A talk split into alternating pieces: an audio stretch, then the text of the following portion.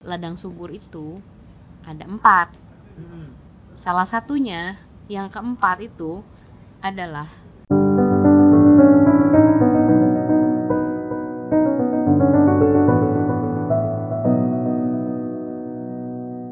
Halo semuanya, balik lagi sama kita di podcast Diamond Cutter. Yeay. Yeay. Kenapa harus gitu bukannya Lan? Supaya riuh lah, biarkan yang dengerin juga ceria dong. Siapa tahu ada yang lagi ada yang galau, lagi mencari uh, kunci kehidupan gitu ya. Kesel banget. Gimana, gimana? Jadi hari ini kita kedatangan tamu luar biasa nih. Ya, nanti ceritain dulu kita lagi di mana dong. Kita lagi di uh, mana nih kok? Di, di, di, di dunia yang indah ini. Di dunia yang indah, ini di salah satu hotel di kota Bandung ya. Iya. Ini kita lagi di restorannya. Ya ini sebenarnya hotel apartemennya bintang tamu kita sih Wih, sebenarnya. gila nggak? Keren banget nggak? Iya, ini kita tadi habis apa? Habis makan eh chicken wing ada tadi makan apa nih? Ya udah nggak usah diceritain kok. Eh, nggak apa-apa ceritain aja. Jadi tahu dosa kita malam-malam kayak apa. Iya kan yang pendengar juga nggak tahu ini lagi malam-malam atau siang-siang. Iya, iya. Ya jadi kita habis makan spring roll, spring roll terus eh, makan chicken wing di salah satu restoran di El Royal Hotel. Ya di sini suasananya enak banget terus sepi. Eh, jadi eksklusif banget untuk kita bisa bikin podcast. Jadi Nah. kalau yang dengar backsound backsound indah-indahnya wajar aja ya. Iya, oke. Nah, kali ini sesuai dengan yang janji gua podcast sebelumnya mau ngobrol bareng uh, orang-orang yang sudah uh, menjalankan prinsip diamond cutter. Sekarang kita udah ada seseorang nih. Hmm. Uh, ini seorang ini siapa Len kira-kira Len? Jadi ini tuh eh, pertama kali kita bisa kenal orang ini tuh dia tuh kita ketemunya pas dia lagi di rumah sakit. Enggak dong, bukan.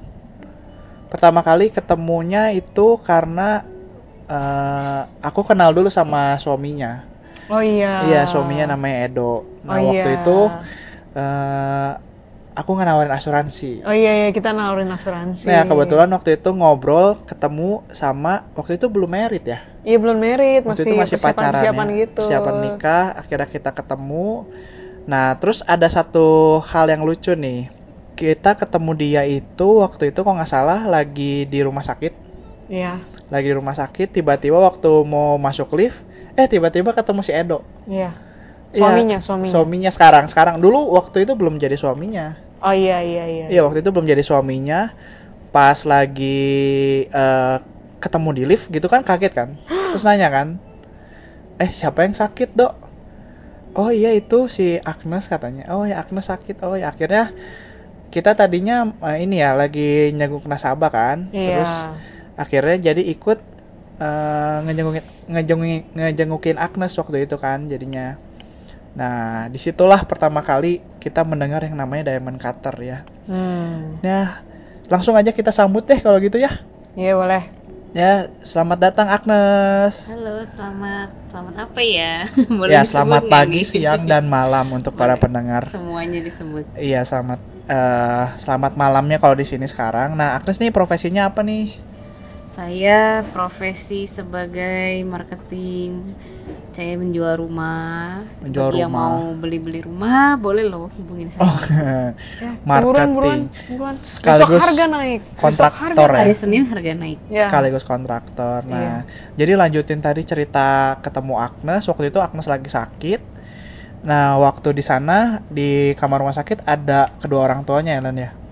Nah, pertama kali ketemuannya sama mamanya doang sih. mamanya ya. Nah, kalau nggak salah waktu itu Helen nanya ya, tante, Tante hobinya apa? tante hobinya apa katanya. Terus dengan suaranya yang sendu itu, Hmm, tante sukanya baca buku. Gitu. tante sukanya baca buku. Oh, baca buku apa tante?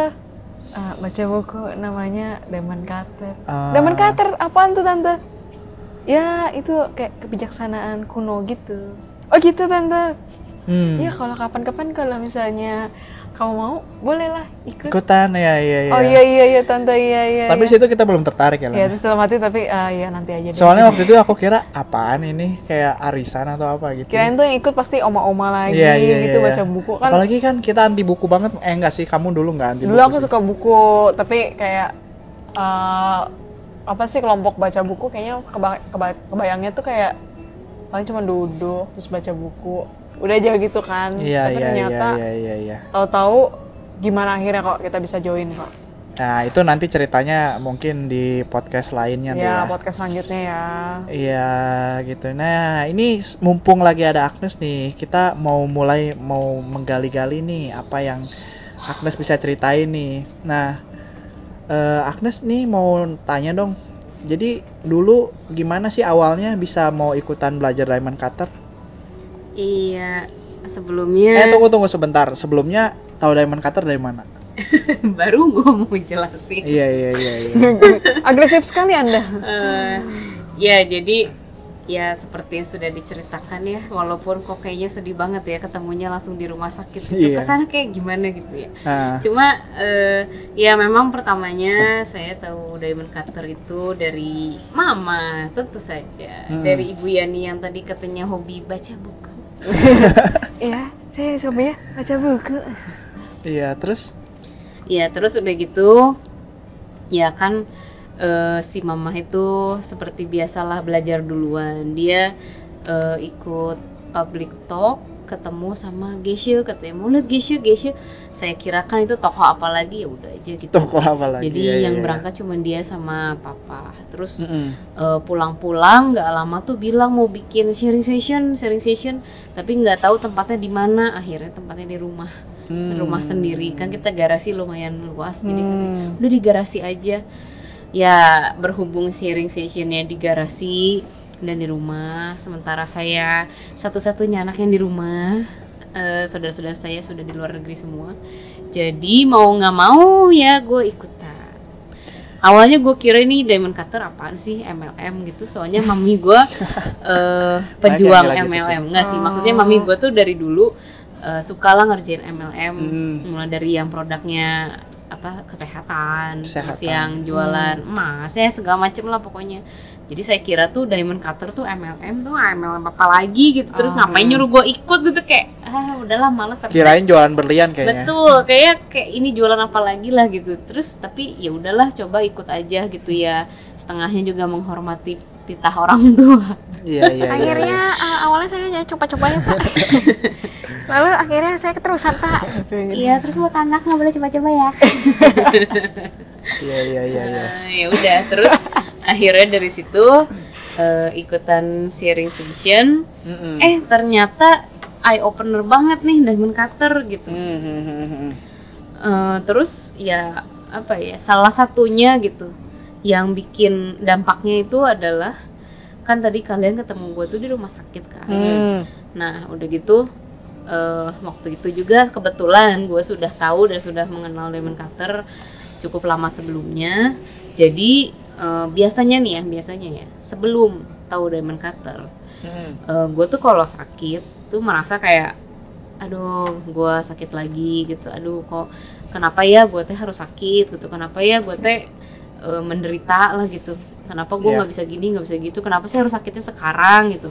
Hmm, hmm. tapi eh, setelah kenal Diamond Cutter tuh aku jadi tahu gitu kayak dari mana sih penyakit gue berasal Oh. dan itu gitu. lumayan deep sih maksudnya eh, setelah gua ya istilahnya mengalami gitu penyebabnya itu lumayan menakjubkan nanti mungkin sesi podcast berikutnya gue bisa cerita lah Hmm. Cuman, Eh, satu hal kenapa gue berpikir seperti itu itu karena gue inget teori pena Oh, Nah. jadi di sharing session itu dapat teori pena. Dapat eh, di seri sesi itu dijelasin juga pertama-tama justru teori pena. Nih ya, gue refresh lagi ya. Kan katanya nih Geshe, kalau teori pena tuh harus didengar 3000 kali Iya, baru iya. paham nih. Di Sekarang sebelumnya coba gua udah dihitung kasih- udah berapa kali? kalau yang udah. belum 3000 kali boleh lo denger podcast sebelum-sebelumnya itu kayaknya, Kayaknya 100 kali kita udah dengar belum kalian? Eh, kayaknya 100 kayaknya belum juga sih. belum kayaknya baru 50 kali kayaknya atau nggak 99 kali kayaknya kok ya makanya Iya, iya, iya, iya. eh, jadi gue nih mau ngulang lagi ya gue coba ceritain Oh iya boleh boleh pena, boleh ya? boleh ya. Boleh, boleh, boleh, Oke, boleh, Ci. jadi kalau gue pegang benda ini, benda apakah ini? Pena. Buat yang nggak bisa Bolpen lihat dan bisa dengar pena? ya ini, kita sepakati sebagai Pena. Pena. pena. Ya lalu jika misalkan saya buka pintu, lalu ada anak anjing masuk dan saya goyang-goyangkan benda ini di depan muka dia, menjadi apakah benda ini? Mainan ya. Jadi mainan gigitan. Itu dia senang ngegigit-gigit lah. Ya, mungkin Makanan. aja bisa jadi mainan gigitan Hmm. buat si anjing. Karena eh, begitu saya goyang-goyangkan ini, dia mengira ini mainan. Nah, lalu siapa yang benar? Saya yang melihat ini sebagai pena atau anak anjing yang melihat ini sebagai mainan gigitan? Dua-duanya benar. Dua-duanya. Dua-duanya benar. Mm-mm. Kenapa dua-duanya benar? Karena kita manusia bisa menulis dengan benda ini Betul. dan anak anjing saat Menikmati. dia ya saat dia menggigit benda ini dia menikmati bahkan mungkin keluar air liur. Mm-mm. Lalu jika benda ini saya taruh di atas meja, saya keluar dari ruangan, anak anjing itu pun saya ajak keluar. Pada saat itu tidak ada siapa-siapa di ruangan. Menjadi apakah benda itu? Eh, me- tidak menjadi apa-apa Yes, atau betul. nothing Yes, ini tidak menjadi karena apa-apa tidak ada yang melihatnya. karena tidak ada siapa pun di ruangan itu Iya. dan ini dinamakan kekosongan. Yes. Waktu gue mendengar teori ini tuh kayak apa sih maksudnya gitu. Hmm, Cuma iya, mereka pertama bilang kali dengar pasti ya pasti bingung bingung. Tapi ini tuh ibarat kayak layar putih kosong di bioskop sebelum filmnya mulai. Iya, iya. Betul-betul kosong. Ya, oke. Oke. Dia menunggu sesuatu untuk memproyeksikan ke layar itu supaya benda itu bisa menjadi sebuah arti. Iya. Nah, lalu eh, balik lagi ke cerita pena. Saya lupa nih barang saya ada yang ketinggalan. Saya masuk lagi ke ruangan itu. Saya melihat benda ini. Pada saat itu benda ini menjadi Pena sebuah lagi. pena. Lalu eh, saat anak anjing masuk, dia juga melihat saya memegang benda ini, maka benda ini menjadi Mainan gigitan. mainan gigitan. Mm-mm. Berarti pada saat itu benda ini menje- bisa menjadi mainan gigitan dan pena dalam waktu bersamaan. Iya. Ini yang kita sebut adalah potensi. Potensi. Semua eh, benda, semua kejadian yang terjadi di dunia ini itu punya potensi. Hmm. Ya. Nah, potensi ini asalnya dari mana sih? Apakah eh, dia datang dari benda itu? Kayak misalnya kalau ini pena, dia bilang saya pena, saya pena atau datangnya dari kita yang melihat. Dari kita yang melihat. Dari kita. Ya, arahnya dari kita ya. Jadi Hmm. kalau dari tangan itu kalau pendengar yang nggak bisa lihat mungkin tangannya itu seperti eh, apa ya kayak main basket gitu kayak lempar Maju bola jadi maju ke depan gitu Dari ya. Jadi arah kita tangannya dari arah kita luar. ke arah pena gitu ya. Kayak kucing pemanggil uang. Kayak kucing memanggil uang ya benar-benar. Arahnya ke depan ya kayak kita Iya iya tuh kayak patung kucing itu. melihat ini sebagai pena bukan penanya yang bilang saya pena saya pena. Iya Iya. iya. Kenapa? Karena kalau penanya yang bilang saya pena saya pena, berarti dia juga ke anjing akan bilang saya pena. Nanti si anjing itu bisa nulis deh buat tetangganya. Betul. Ekor iya, kamu iya. cantik sekali. Ah, makasih. Tapi kan tidak ya, ya begitulah. Lalu eh, cara untuk supaya kita bisa melihat benda ini sebagai pena tuh gimana? Banyak yang bilang ini persepsi, banyak juga yang bilang ini mungkin pengajaran dari orang lain gitu. Pas Mm-mm. pertama kali saya dengar juga, saya mikir ya itu kan karena memang kita udah diajarin dari kecil itu pena gitu. Iya. Tapi Iya. ternyata waktu itu yang eh, memberikan materi sharing session itu bilang katanya ini itu kita dapatkan karena kita pernah punya bibit mental yang bibit itu tuh terbuka memproyeksikan ketika kita melihat benda ini menjadi sebuah pena. Hmm. Nggak cuma pena, misalkan kita pengen uang, kita pengen ada uang di tangan kita, Mm-mm. maka kita harus punya bibit mental yang tertanam di subconscious kayak eh, Alam bawah sadar ya? sadar. Eh, terus nanti dia akan pecah dan terbuka memproyeksikan eh, uang di tangan kita gitu kurang lebihnya seperti itu nah waktu itu kan saya dengar kayak gitu tuh kayak hmm ya oke sih. Intinya kan kayak maksudnya semua berasal dari kita. Segala kejadian berasal dari kita. Terus berarti kita tuh punya kendali untuk menciptakan apa yang kita inginkan gitu kan. Kayak oke prinsipnya gue dapet gitu.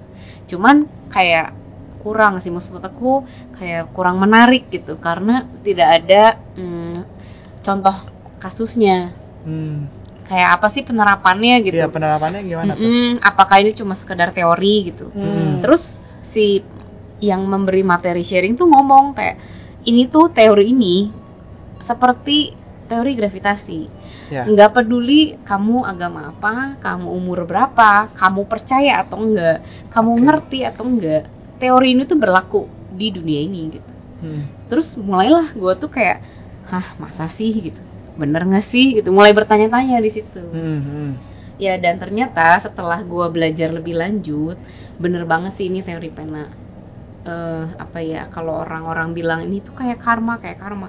Cuma ini tuh Ya. sebetulnya pemahaman lebih dalam dari karma sih menurut aku. Hmm. Gitu. Oh, keren banget ya, keren. Jadi eh, waktu itu kalau boleh tahu sharing sessionnya tentang apa tuh?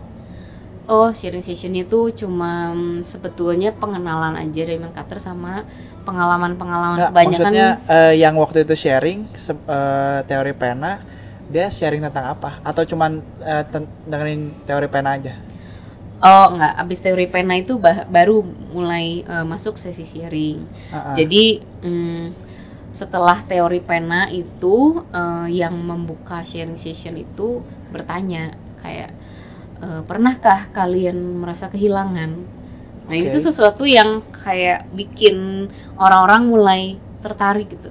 Di dalam hati kan aku juga bilang iya walaupun yang lain juga ada yang jawab ada yang ngangguk-ngangguk ada yang angkat tangan gitu. Ah, ah. Oke, ya semua pernah merasa kehilangan. Terus eh, yang memberi materi sharing juga eh, lalu berkata begini, tahu nggak asalnya dari mana? Terus kan dalam hati kayak, ya gue pernah ngerasa kehilangan tapi gue kayak nggak nggak pengen tahu atau memang nggak tahu juga itu asalnya dari mana gitu. Hilang ya hilang aja gitu kan. Ternyata dia itu bilang gini. Jadi dia sharing cerita dia. Dia tuh orang Singapura kan Hmm. eh, orang Chinese kebetulan Chinese yang tinggal di Singapura. Nah dia tuh eh, usahanya itu maju. Pokoknya dia terima order banyak. Cuman tuh kayak keluarnya juga banyak gitu. Jadi Hmm. masuk banyak, keluar banyak bahkan suka lebih banyak. Banyak pengeluaran yang gak terduga gitu ya. Mm-mm, betul. Nah, jadi dia tuh kayak mungkin mencari opini ya, dia nanya ke ahli yang kayak feng shui gitu. Hmm. Nah, kata si ahli itu, oh kamu tuh eh, sela-sela jari tangannya lebar yang jadi tuh katanya nggak bisa nyimpen uang gitu. Oh. Tapi kan dikasih iya, tahu iya, kayak gitu kan ya, atau kurang puas kali ya. Iya, iya, Jadi iya. dia itu akhirnya mendengar soal Geisha Michael, ada public talk di Taiwan, dia ikut Oh. ke sana. Terus dari situ dia baru tahu ternyata eh, penyebab kehilangan uang itu apa gitu. Oh. Nah, dia tuh menyinggung gini. Dia nanya, "Pernah nggak kalian ngambil apa makan-makan di McD?" Hmm. Pernah. Pernah nggak kalian ngambil sambalnya terus bawa pulang? Wah bahaya banget tuh ya. Iya, Padahal pasti- kecil ya kayak gitu ya. Ya kebanyakan dari kita sih kayaknya ngambil-ngambil aja sih. Iya, aku juga sering sih kayak gitu. Terus dia tuh bilang, jadi kayak kegiatan kecil itu kan sebenarnya perbuatan kecil ya semacam itu. eh, itu tuh sebetulnya kita mengambil hak orang lain. Oke. karena eh, sebetulnya kan perusahaannya McD itu mengeluarkan biaya untuk seperti saus tomat atau sambal. Hmm. Nah kalau kita memang makan di sana atau kita take away ya boleh kita bawa pulang. Hmm. Tapi kalau kita sudah makan di sana, terus kita bawa pulang untuk istilah cadangan di rumah kayak atau apa, nah itu tuh berarti kita sudah mengambil hak milik orang lain dan secara nggak langsung kita merugikan perusahaan McD juga. Iya, iya, Awalnya iya, aku iya. berpikir juga kayak ah itu mah kan udah hak kita, kita udah bayar gitu Iya, kan. betul. Cuma teh kalau dipikir-pikir dengan di stopnya pemberian tomat saset di restoran restoran cepat saji, gue tuh jadi berpikir berarti restoran cepat saji tuh rugi loh kalau Iya, tomatnya iya. cepat habis gitu loh. Tuh Iya. betul. Bener juga gitu kayak ini tuh masuk akal ya gitu. Iya, iya, Mulai- iya, mulai kayak dulu, gitu. kayak dulu kita kalau misalnya di hotel ya suka ngambil sandalnya, Hmm. mau nggak sih? Kadang kita nggak pakai si sabunnya apa segala macem. Bahkan bahkan ya. bahkan bahkan gue punya temen yang koleksi eh, sabun-sabun hotel bahkan. Iya, Wah, sampai gila ya. aku pernah dengar pastor khotbah ngomong katanya, kalau naik pesawat itu ya gampang mengenali orang Indonesia. Gimana pastor? kalau orang Indonesia ya pas ngumpulin eh, sampah atau bekas makanan, plate-nya tuh bersih nampannya, nggak ada tempat itunya tempat Oh, sendoknya hilang. sendoknya hilang tempat minumnya hilang Iya, iya, iya. dikantongin semua katanya Waduh, gitu. malu-maluin. Aduh kok kayak masa sih orang Indonesia dicap gitu tapi dalam hati bener juga sih. Aku juga pernah gitu. Iya, iya, iya, iya, iya, iya, Ya, iya, itu nah ya pokoknya sikap-sikap kecil kayak gitu sama eh, si pemberi sharing juga pernah bilang eh, dia bikin dua pembukuan. Jadi Oh. untuk ke pajak dia kasih yang A, untuk pribadi dia kasih yang B gitu. Oh, itu Jadi ada sesuatu banget. yang dia gelapkan. Oh. Nah, i- padahal eh, ya terlepas dari di, uangnya dipakai apa gitu. Pajak itu kan melayani masyarakat luas gitu. Hmm. Dan itu adalah bibit paling eh, besar buahnya untuk ya kalau ditanam di masyarakat yang melayani masyarakat luas kan. Hmm. Makanya eh, sejak saat itu dia stop bikin dua pembukuan, dia coba jujur, terus dia juga coba mengurangi eh, hal-hal yang mengambil hak orang lain. Sejak saat itu perusahaannya berkembang sangat pesat Wow. sampai si orang ini ownernya ini sekarang bisa ke berbagai kota memberikan sharing seperti ini perusahaannya Wow. ditinggal udah jalan otomatis. Wow, padahal Wow, hal kecil doang ya, tapi ternyata efeknya bisa sebesar itu ya. Kayak Iya. ngambil McD itu sausnya. Nah, Atau nggak itulah. mungkin tisu tisu Starbucks tuh kan suka tuh, dia kan masih free flow tuh. Iya, iya, iya, iya. iya. Tisunya. Berarti buahnya sebelum eh, waktu dia suka ngambil-ngambil itu sering rugi gitu ya berarti ya? Iya Hmm. betul. Eh, Iya dia baru sadar mungkin ketika udah belajar diamond cutter ya. Mm-mm, Hmm. Betul. Mantap Jadi banget. itulah eh, kenapa saya mulai oh ternyata gini ya gitu dari yang awalnya persepsi ini MLM ternyata bukan terus kayak hah kok dalam juga ya gitu loh. Jadi Hmm. mulai mulai berpikir waktu itu. Gua kalau nggak salah nih pernah denger nih katanya ada ada satu eh, teknik yang diajarin diamond cutter nih yang ngebekas banget nih buat Agnes waktu pertama kali ikutan diamond cutter itu apa sih? Oh iya, itu masih lanjut cerita soal sharing nih ya berarti Hmm. ya. Jadi ya eh, saya lanjutin teori pena itu membekas ke saya dalam berbagai aspek juga sih. Kayak contohnya tadi pas saya sakit kan dulu eh, kalau saya sakit suka menyalahkan keadaan. Mungkin Hmm. kadang gue menyalahkan Tuhan kenapa kudu dikasih sakit sekarang gitu. Tapi setelah tahu teori pena, jadi gue tuh Hmm. tahu dari mana sakit gue berasal.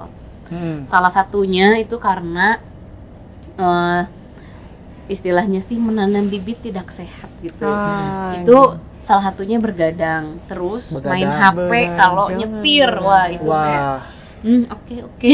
Wah. terus eh, ya ada hubungannya sama sakit ya? ada. Oh, Nanti ada, ada, ada. korelasinya gimana sih? Ayolah kita study group. Oh iya iya iya. Saya nanti sarankan nanti begitu sih. Nanti kalau nggak podcastnya kepanjangan. Iya, nanti gua akan eh, umumin juga di akhir eh, study group. Lanjut Agnes tadi. Iya lanjut Eh, setelah itu gue tuh kayak oh iya ya ada beberapa hal yang harus gue perbaiki gitu dari hidup gue tapi maksudnya dengan mengerti teori pena tuh aku jadi bisa lebih self reflect dan lebih menerima gitu nggak nyalah nyalahin gitu. Hmm. gitu. Terus eh, setelah itu kan ya pokoknya yang kembali ke sharing session sharingnya berlanjut ada penjelasan soal ini nih kan tadi udah denger nih teori pena terus gimana sih supaya punya bibit uang yang nanti bakal terproyeksi supaya kita bisa benar-benar pegang uangnya gitu Iya. nah sebetulnya caranya tuh ada empat katanya empat langkah kita sebutnya atau kalau bahasa Inggris four step Four step. Nah, Four Apa step tuh ya? four step? Nah, four step ini jadi sesuai namanya ada empat langkah. Langkah pertama itu tentukan apa yang Anda inginkan dalam satu kalimat singkat. Tentukan apa yang Anda inginkan dalam satu kalimat singkat. Contohnya uang. Contohnya uang. Ya, Ya, sih kadang orang kalau misalnya mau sesuatu kayaknya panjang banget ceritanya. betul kayak Doraemon. Aku ingin begini, aku ingin begitu. Kayak Doraemon. Ingin ini, ingin itu. Iya, Banyak. iya, iya, iya, iya. Ya, Iya. Jadi satu aja satu kalimat singkat. Tapi nggak boleh sesingkat tadi juga pengen uang. Ya enggak sih, mungkin lebih spesifik ya kayak misalnya Contoh, saya contoh. pengen Contoh yang Agnes sudah lakuin aja. Oke, satu contoh yang udah gue lakuin. Waktu itu eh, kondisi kan gue tuh marketing properti ya. Hmm. Gue tuh dalam kondisi tiga bulan tuh belum jualan. Wah, Oke. Iya itu ya? eh, lagi apa kekeringan lah. kekeringan, kekeringan. Nah terus eh, karena mendengar si four step dari sharing session ini aku jadi inget oh ya oke nomor satu aku pengen jual rumah di perumahan yang aku pegang gitu. Hmm. Oke. Nah, terus nomor dua, langkah nomor dua adalah cari orang yang memiliki keinginan yang sama. Cari Lalu orang yang ingin. bantu dia. Oke. Hmm, waktu itu Berarti tadi temen. diulang lagi step pertama mau menjual eh, rumah yang ada di perumahannya Agnes. Step yang kedua cari orang Cari yang memiliki yang memiliki keinginan, keinginan yang sama, sama. cari orang yang dia. oh berarti cari yang eh, marketing rumah juga gitu. Nah, kan eh, nggak harus marketing rumah sebetulnya. Intinya adalah menjual sesuatu. Menjual sesuatu. jual Iya. sesuatu ya. Jadi eh, aku tuh dulu juga kalau di- dibilang cari orang yang punya keinginan yang sama itu susah banget kayak Susah. siapa ya yang pengennya sama sama gue siapa ya cuma Iya, tuh iya, jangan khawatir lah di mana ada niat di situ pasti ada jalan Hmm. jadi kalau kita memang udah niat pengen gitu eh, tanam bibit dengan cara membantu orang lain pasti ketemulah tahu-tahu orang yang memiliki keinginan yang sama tuh contohnya Iya. waktu itu aku juga lagi berpikir aku harus bantu siapa ya tiba-tiba tuh ada yang kontak Iya. jadi ini yang kontak itu seorang agen dia tuh mencari eh, sebuah rumah yang adalah spesifikasinya bla bla bla bla bla Hmm. sementara di perumahan aku tuh barangnya nggak ada Oke. karena eh, rumah yang udah jadi kebetulan udah ada pemilik sisanya tinggal kafling Hmm. tanah kafling jadi ya udah eh, oke aku nggak punya cuman terus aku tuh eh, keingetan oke langkah ketiga benar-benar membantu orang tersebut kan Ya. Hmm. jadi aku cobain deh kebetulan di seberang perumahan aku itu ada perumahan lain. Udah jadi rumahnya dan kebetulan harganya cocok. Sama yang Oke. si agen itu tanyakan. Jadi aku refer langsung ke si agen itu.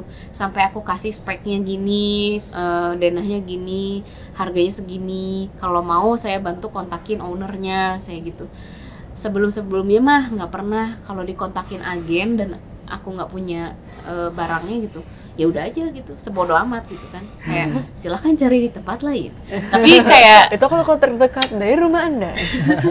Iya, tapi kayak udah tahu diamond cutter tuh oke lah aku bantu gitu. Dengan semangat ya aku memang pengen bantu dia. Siapa Hmm. tahu dia go gitu kan ya apa senang juga gitu. Iya. aku nggak mikir komisi bahkan aku nggak ngomong komisi sama sekali gitu.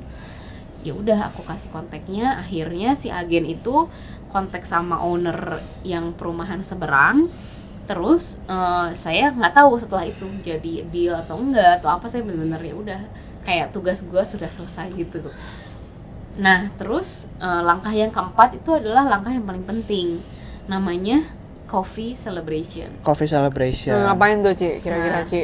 itu bukan bergembira atas kopi ya tapi kayak eh, sebuah tindakan yang intinya sih kalau sebelum tidur itu kita mengingat perbuatan baik apa yang sudah kita lakukan Mm-mm. seharian itu atau perbuatan yang masa lalu Oke.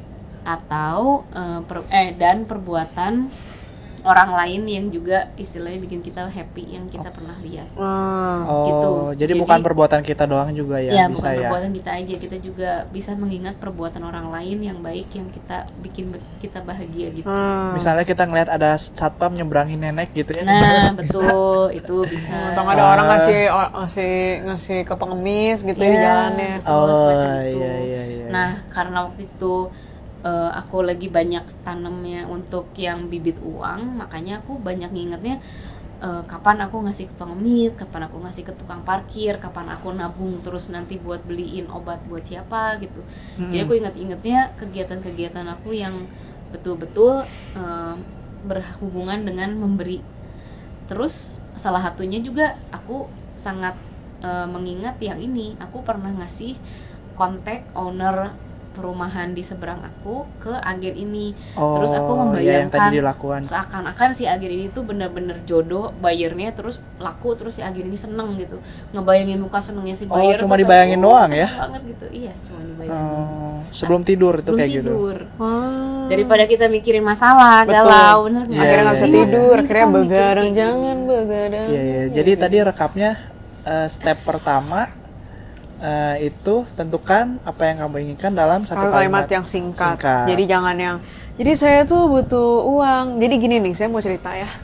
Nah jangan kayak gitu. Oh iya, contoh berarti kalau tadi Agnes saya pengen menjual rumah di perumahannya. Iya. Udah ya, gitu Iya. Atau contoh lain misalnya saya ingin uang untuk membantu mama saya. Iya, berarti terus step keduanya eh, tadi apa? Cari orang yang memiliki kebutuhan yang sama. Cari orang yang atau keinginan eh, yang sama. Iya, tadi kebetulan ada yang ngontak mau ngejual rumah juga tapi sebenarnya bukan dari perumahannya dia ya. Iya.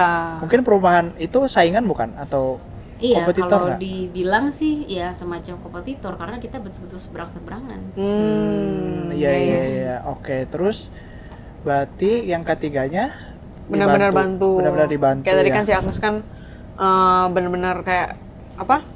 Kontakin si agentnya ini ada ini nih Hmm, rumah nih. Ada ah, ah, ah. yang sesuai. Eh, terus yang keempat Coffee celebration. Coffee celebration itu sebelum tidur eh, membayangkan hal-hal baik ya yang mungkin eh, diri kita sendiri lakukan atau juga orang lain ya. Mm-mm. Jadi kita berbahagia atas kebahagiaan orang lain juga ya. Iya betul. Yang kebayangin ya gitu ya. Betul.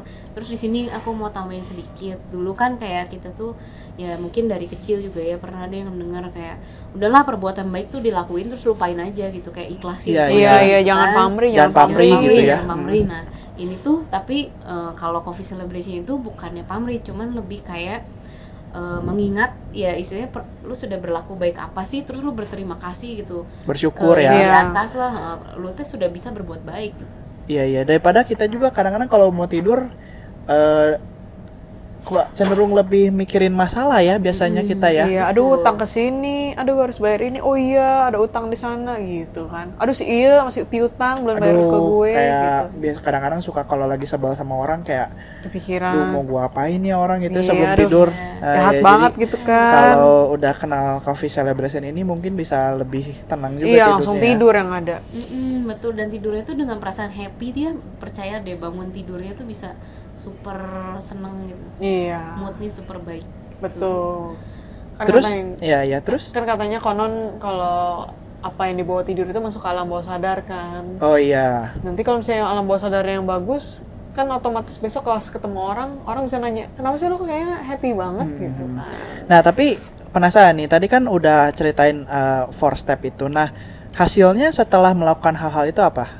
nah terus eh, tadi kan udah first time nih kebetulan kalau ini mah ibaratnya nanam bibit bibitnya sudah ditanam disiraminnya pakai apa? Nah siraminnya itu langkah keempat. Jadi kenapa coffee celebration itu penting? Karena ini adalah eh, bahan untuk menyirami si bibit yang kita tanam. Hmm. dan ternyata eh, untuk yang eh, pengalaman aku waktu itu tumbuhnya tuh jadi dua minggu dari kejadian tersebut Mm-mm. terlepas dari rumah itu akhirnya laku atau enggak tiba-tiba ada orang yang ngontak mau beli di perumahan aku Mm-mm. dalam satu bulan Wow. tiga kafling terjual Wow. Biasanya berapa berapa Ci sebulan Ci? biasanya kalau sebulan sekali juga udah bagus Wah, sekarang sebulan bisa tiga Dalam kali dua ya. minggu Bahkan dua minggu doang. tiga kafling ya, Wow, luar biasa sih. luar biasa banget. Yes, aku tuh nggak nyangka. Terus aku juga kayak ya ini kayak mujizat juga. Mm-mm. Terus dari situlah aku tuh mulai kayak oke, gue mau nekunin ini Oke. prinsip.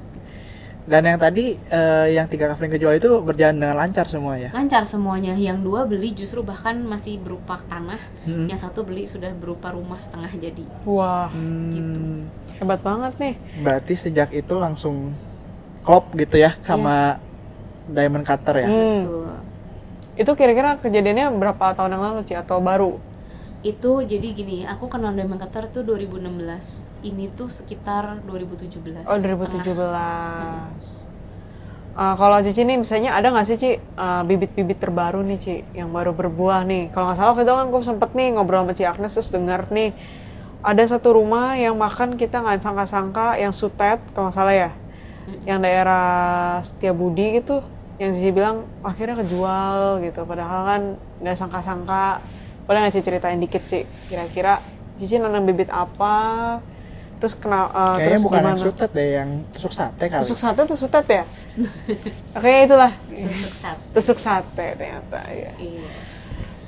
Iya, itu yang eh, sebetulnya lokasinya bukan di Setiabudi. ah, di mana sih Ci sorry Ci sorry sorry lupa lupa Iya, eh, lokasinya di Arcamani. Arca Mani Mm, Jadi eh, posisinya itu memang eh, di apa ya? Kalau jalan kompleks dia tuh Hmm. betul-betul di ujung paling ujung kompleks dan langsung kayak dari jalan tuh ujungnya adalah rumah itu. Hmm. Mukanya rumah itu ya itu eh, aku juga nggak sangka-sangka jadi istilahnya itu tuh rumah hasil kita KPR ya tapi memang eh, dari awal kita KPR rumah itu bukan untuk kita tinggalin tapi untuk invest. Oh. Terus eh, ya kita nggak tahu juga sih kayak istilahnya nggak berharap invest ini akan balik cepat gitu. Oh, tadinya iya. kita nggak mikir gitu cuma mikir ya udahlah cobain istilahnya belajar investasi gitu kan. Terus eh, waktu itu aku menjalani ini satu program namanya celengan bahagia Celengan Hmm. bahagia apalagi itu? banyak yang ternyata ya Iya, toolsnya iya, iya. di Diamond Cutter ya banget. Jadi eh, ini tuh celengan bahagia dicetuskan oleh salah satu teacher istilahnya yang ngajarin prinsip Diamond Cutter ini namanya teacher. Ya salah satu teacher Diamond Cutter itu menggagaskan untuk membuat program celengan bahagia. Hmm. Nah ini tuh berjalan selama tiga bulan Hmm. waktu itu. Nah eh, aku kerjain itu urut-urutannya dalam bulan pertama doain 10 orang Wow. yang ditemuin di jalan ya Eh, lebih Wow. berkaitan dengan misalnya kan kamu pengen sehat ya doain semoga orangnya sehat Wah, tapi kan waktu itu aku eh, dalamnya duit uang nih jadi aku doain semoga orang itu eh, berkecukupan terus Hmm. uangnya banyak banyak rezeki happy gitu Ntar Hmm. kayaknya gue nggak pernah sih ngedengar orang ada yang ngedoain orang random di jalan gitu sih. Kayak nggak kenal kan? yes ini juga baru pertama kalinya gitu aku mencoba hal seperti ini Hmm. ternyata luar biasa gitu terus eh, udah gitu selain Oh waktu itu memang intensinya untuk kesehatan. Oh, enggak enggak waktu itu aku untuk uang Oh untuk uang. itu tadi contoh aja sih Oh. Eh, untuk uang nah itu aku kerjain terus setelah itu juga doain 10 bisnis orang oh ya ya tapi kebanyakan yang aku doain adalah mang-mang gerobak Oh. gitu ya. terus atau restoran yang sepi gitu. Aku Oh, doain semoga yang- banyak pelanggan semoga pelanggan lamanya balik terus gitu. Hmm. ya semoga keuntungannya banyak gitulah dalam hati doain gitu. Terus udah gitu aku juga ada piggy bank jadi kayak tabungan 5000 sehari selama sebulan. Isi- isinya itu didonasikan ke proyeknya Geisha Michael yang judulnya ACIP Asian Oh. Classic Input Projects Iya iya iya. Ya, itu nanti yang menyelamatkan di- buku gitu ya. ya bisa dijelaskan lebih lanjut lah nah, mungkin di Oh, mungkin episode episode berikutnya kali siapa ya tahu ada yang Iya. tertarik misalkan ya Mhm. Terus eh, udah gitu aku juga melakukan coffee celebration tiga kali sehari. wah gimana tuh Ci caranya Jadi sebelum Ci? tidur tiga tidur tiga kali dong. Enggak. coffee meditation itu nggak harus sebelum tidur sebetulnya. Oh. Cuma paling baik memang sebelum tidur. Oh Iya, gitu iya, Jadi intinya tuh seperti eh, berterima kasih, merasa happy dan eh, bersyukur sih. Iya, gue deng gue pernah dengar kayak katanya kalau coffee celebration itu eh, nggak harus sebelum tidur dan katanya semudah kayak misalnya nih kita eh pasti pernah pernah merasa khawatir kan. Mm-mm. Nah, coffee celebration itu seperti merasa khawatir tapi hal-hal yang baik gitu ya. Iya. Kayak mikirin hal-hal yang baik tapi eh ya kayak khawatir tapi hal-hal yang baik gitu kayak misalnya kayak coffee celebration misalnya eh eh, sambil ngedoain kayak gitu udah termasuk coffee celebration ya. Eh, kalau aku sih prefernya nggak ngomong khawatir soalnya nanti konotasinya langsung jelek. Ah. Tapi maksudnya lebih ke ya membayangkan hal-hal yang indah lah gitu. Membayangkan hal-hal yang indah. Ah. Iya. Eh, misalnya seneng banget tadi udah ngedoain toko yang di sebelah sana. Yes. Atau Semoga mungkin kayak misalnya rame. kayak oh tukang asongan ini hari ini omsetnya gede banget gitu ya kali Iya, ya. semacam Iya. menghayal bahagia. Iya, Menghayal iya, bahagia, iya, iya, iya, iya. Iya, semacam itu. Berarti gara-gara eh, si apa tadi namanya celengan bahagia itu eh yang tadi rumah yang untuk investasi tadi mau tadinya dipikirnya akan cukup lama tapi dalam waktu singkat bisa Hmm. langsung kejual gitu ya. Mm-mm, itu tidak kita sangka-sangka juga. Jadi Mm-mm. KPR tuh baru berjalan lima bulan, tiba-tiba rumah itu udah ada yang nawar dan pembelinya langsung beli secara KPR juga, jadi langsung lunas. Hmm, jadi oper kredit gitu ya. Enggak enggak nggak over kredit, Eh, tetap itu seperti ya beli biasa aja gitu. Ah, Cuman eh, maksudnya ya luar biasanya sih gitu. Kita nggak nyangka investasi kita bisa berbuah secepat itu. hmm, Iya. Oh gitu. Kira-kira ada bibit yang lain lagi nggak Ci? Yang Cici tanam Ci? Nggak ada lagi ya Ci ya? Atau ada? Banyak sih, tapi kalau diomongin sekarang nanti yang denger kupingnya keburu Oh panas. iya, nanti Iya, ini sampai terlalu tengah malam. panjang kayaknya. Nah, Oke. Mungkin nanti lain sesi. Mungkin yang Wah. tentang kesehatan ada. Seru banget ya ini ya. Berarti Jadi masih banyak banget ya kalau misalnya dibahas satu-satu kayaknya bisa Iya nih. sampai malam banget nih ya. ini buat yang kepo boleh banget nih datang ke study group karena eh Ci Agnes ini selalu ada nih kalau study Iya. group. Dia salah satu yang paling aktif juga di study Hmm, group. di Bandung ya. Hmm. Waduh, jadi terharu. Jadi terharu. Iya iya. Iya. jadi buat para sales salesman, saleswoman, uh, agent properti semuanya uh, yang yang lagi dengerin ini pasti ngerasa terbantu banget ya. Hmm, hmm, hmm, hmm. Karena ternyata selama ini kan orang kan cuma ngomongnya mungkin "Iya, ada yang terbantu tapi pasti banyak juga yang masih bingung sih. Iya. Tapi biasanya selama ini kan orang selalu ngomongnya gimana cara meningkat- meningkatkan sales?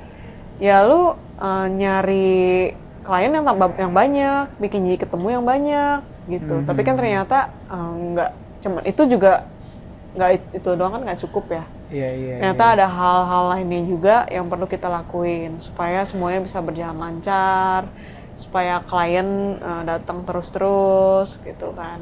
Oh, satu hal lagi aku lupa cerita. Jadi eh, aku juga setelah menekuni Lemon Cutter baru ngerti nih kenapa waktu aku bantuin si agen itu mencari rumah dan aku jual rumah saingan aku, istilahnya kompetitor aku. Hmm. Terus buahnya cepet dalam dua minggu. Itu karena katanya kan kita nanam biji nih, nanam Iya. bibit di tanah sama di meja misalnya lebih cepat tumbuh di mana? Ya di tanah, Tanah, dong, di kan? meja nggak bisa. Iya, Di meja nggak bisa nanam Hmm. dong. betul. Apalagi tanahnya subur, bener Ah, nggak? ah, ah, ah. Nah, jadi waktu itu eh, yang memberikan sharing session itu teacher sih, sebut aja teacher ya. Si teacher ini ngomong kayak ladang subur itu ada empat. Hmm. Salah satunya yang keempat itu adalah kompetitor. Kompetitor, Ah, ah, iya, yang iya, paling iya. susah itu. Betul. Eh makanya tadi kan kompetitor ya. Iya, aku tuh baru klik gitu. Oh, ternyata iya iya waktu itu aku bantuin agen itu mencari properti. Udah si agen tuh sama dengan kompetitor kan. Aku juga Iya. agen, dia agen kompetitor. Terus Iya. aku menjual perumahan di seberang perumahan yang aku pegang. Jadi itu juga secara perumahan juga kompetitor sebenarnya. Iya iya iya Gitu iya. loh, iya. jadi- Kita kan kalau misalnya ketemu kompetitor biasanya gontok-gontokan ya. Ya, atau nggak ngejelek-jelekin ya. Jelek-jelekin Atau ya. Soalnya amat gitu iya. kan. Kadang nggak peduli. Nah ini karena aku bantu dan kebetulan itu tuh ladang subur, jadi mungkin tumbuhnya cepat. Hmm, Mantap banget, Asik ternyata banget bibitnya nih. Agnes ya. Jadi kalau misalnya boleh gue recap, tadi itu eh, Agnes itu begitu sadar tentang teori pena, dia langsung eh, ingat oh yang tadi sakit ya, Iya. yang sakit itu eh, berasalnya dari mana. Terus tadi juga di, kita bahas four step. Sekali lagi kita recap four step itu pertama tentukan apa yang eh, kita inginkan dengan satu kalimat singkat. Yang kedua Yang kedua itu kita cari orang yang memiliki keinginan untuk kebutuhan yang sama. Ah, yang ketiga itu benar-benar bantu ya kayak tadi Agnes Iya. benar bantu kompetitornya lagi ya. Iya, Yang keempat adalah coffee celebration. iya. Biasanya kita sebutnya coffee celebration atau nggak meditation. Iya. Gitu. Terus yang terakhir teh, yang terakhir itu tuh sempat dengar Caksa sebut sharing session, sharing session gitu ya. nanti juga yang di Bandung kita bakal ada sharing session nih. Sharing session ya. Mungkin di episode-episode berikutnya kita bakalan sambil umumin juga kapan. Iya, tapi Bandung kayaknya belum ada ya? Iya, mungkin sekitar bulan Februari Oh, masih Februari. on progress sih meetingnya untuk nentuin segala macamnya. Makanya stay tune terus sama podcastnya kita karena di episode-episode eh, berikutnya mungkin ada informasi tambahan tentang ini. Hmm. Penting banget ya karena sharing session kan tadi Chaknes kan ngomong ada share ada share sharernya ya, ada narasumber-narasumber yang mungkin bisa membantu kalian yang lagi uh, cari solusi dan bisa dengerin uh, sharingnya mereka gimana sih cara mereka menyelesaikan masalah mereka dengan teori diamond cutter ini. Terus Iya. yang terakhir itu ada yang keempat yang aku dapet itu tentang uh, ladang subur. Ada tadi ada sebenarnya ada empat ya. Yang keempat itu yang paling tadi Caknes lagi lakuin tuh bantu kompetitor. Jadi buat teman-teman yang selama ini mungkin punya kompetitor, mungkin toko sebelahnya kayak dicek toko, Toko sebelah. sebelah. Jangan iya. dijelek-jelekin, jangan kayak ah jangan beli di sebelah itu mahal, jelek, jangan kayak gitu tapi benar-benar saling mendukung lah. Kayak Alfamart dan Indomaret itu kan selalu bersebelahan. Selalu gitu. bersebelahan di mana pun mereka berada ya.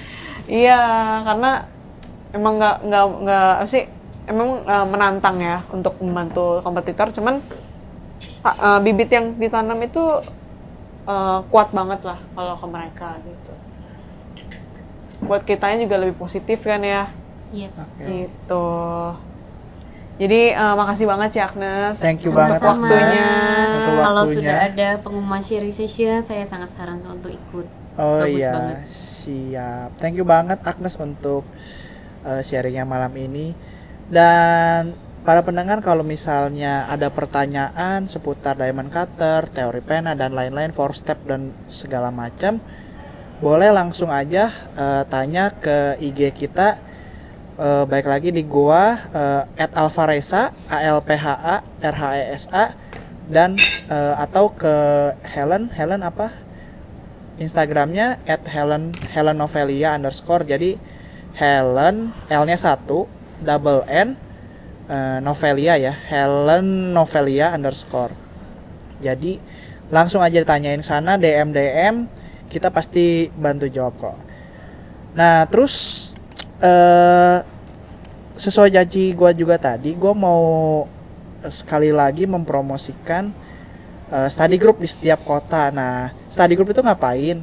Jadi study group itu kita kumpul-kumpul ya komunitas Diamond Kata itu kumpul-kumpul dan membahas salah satu buku. Biasanya ada dua buku, ada buku Diamond Cutter sama buku Bibit Cinta yang sama-sama ditulis oleh Jesse Michael Roach.